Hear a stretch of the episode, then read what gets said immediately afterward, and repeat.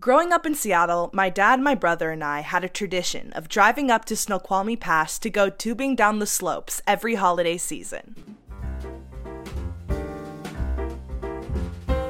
I would get to wear my favorite bright pink pair of snow pants with a matching pink and black jacket and gloves, all brought together by my purple and black striped beanie. We would aim to leave around noon, but we were always pushed a little behind schedule thanks to my dad's long and grueling shower performances.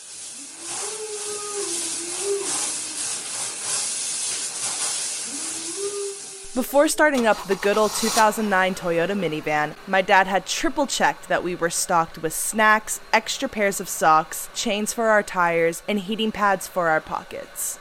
On the hour-and-a-half drive up, my dad would play Christmas-themed reggae music, insisting that it really embodied the true Christmas spirit. Last Christmas, I gave you my heart. Parking was always somewhat of a nightmare, but with a little patience and holiday magic, we managed to find a spot. Stepping out of the car, a sharp gust of wind and cold flecks would hit my face, as it was typically sprinkling snow on the mountain.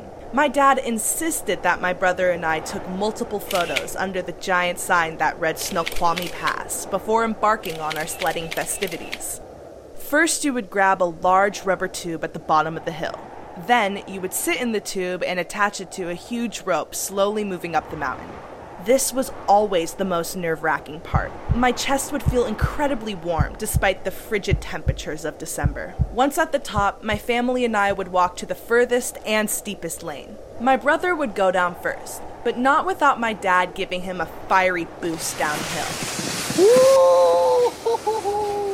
Then it was my turn. My dad always gave me his signature swirly spin, not only pushing me down the mountain, but tugging me to the right so the tube would furiously spin down the icy hill. As I went tumbling down, my nerves instantly thawed.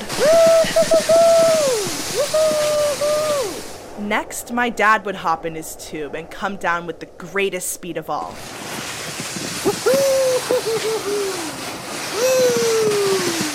We'd repeat this cycle 10 or 15 more times before it was so cold that I couldn't feel my toes. At that point, we'd get some hot chocolate, head back to the car, and start driving home, listening to festive reggae tracks the whole way home.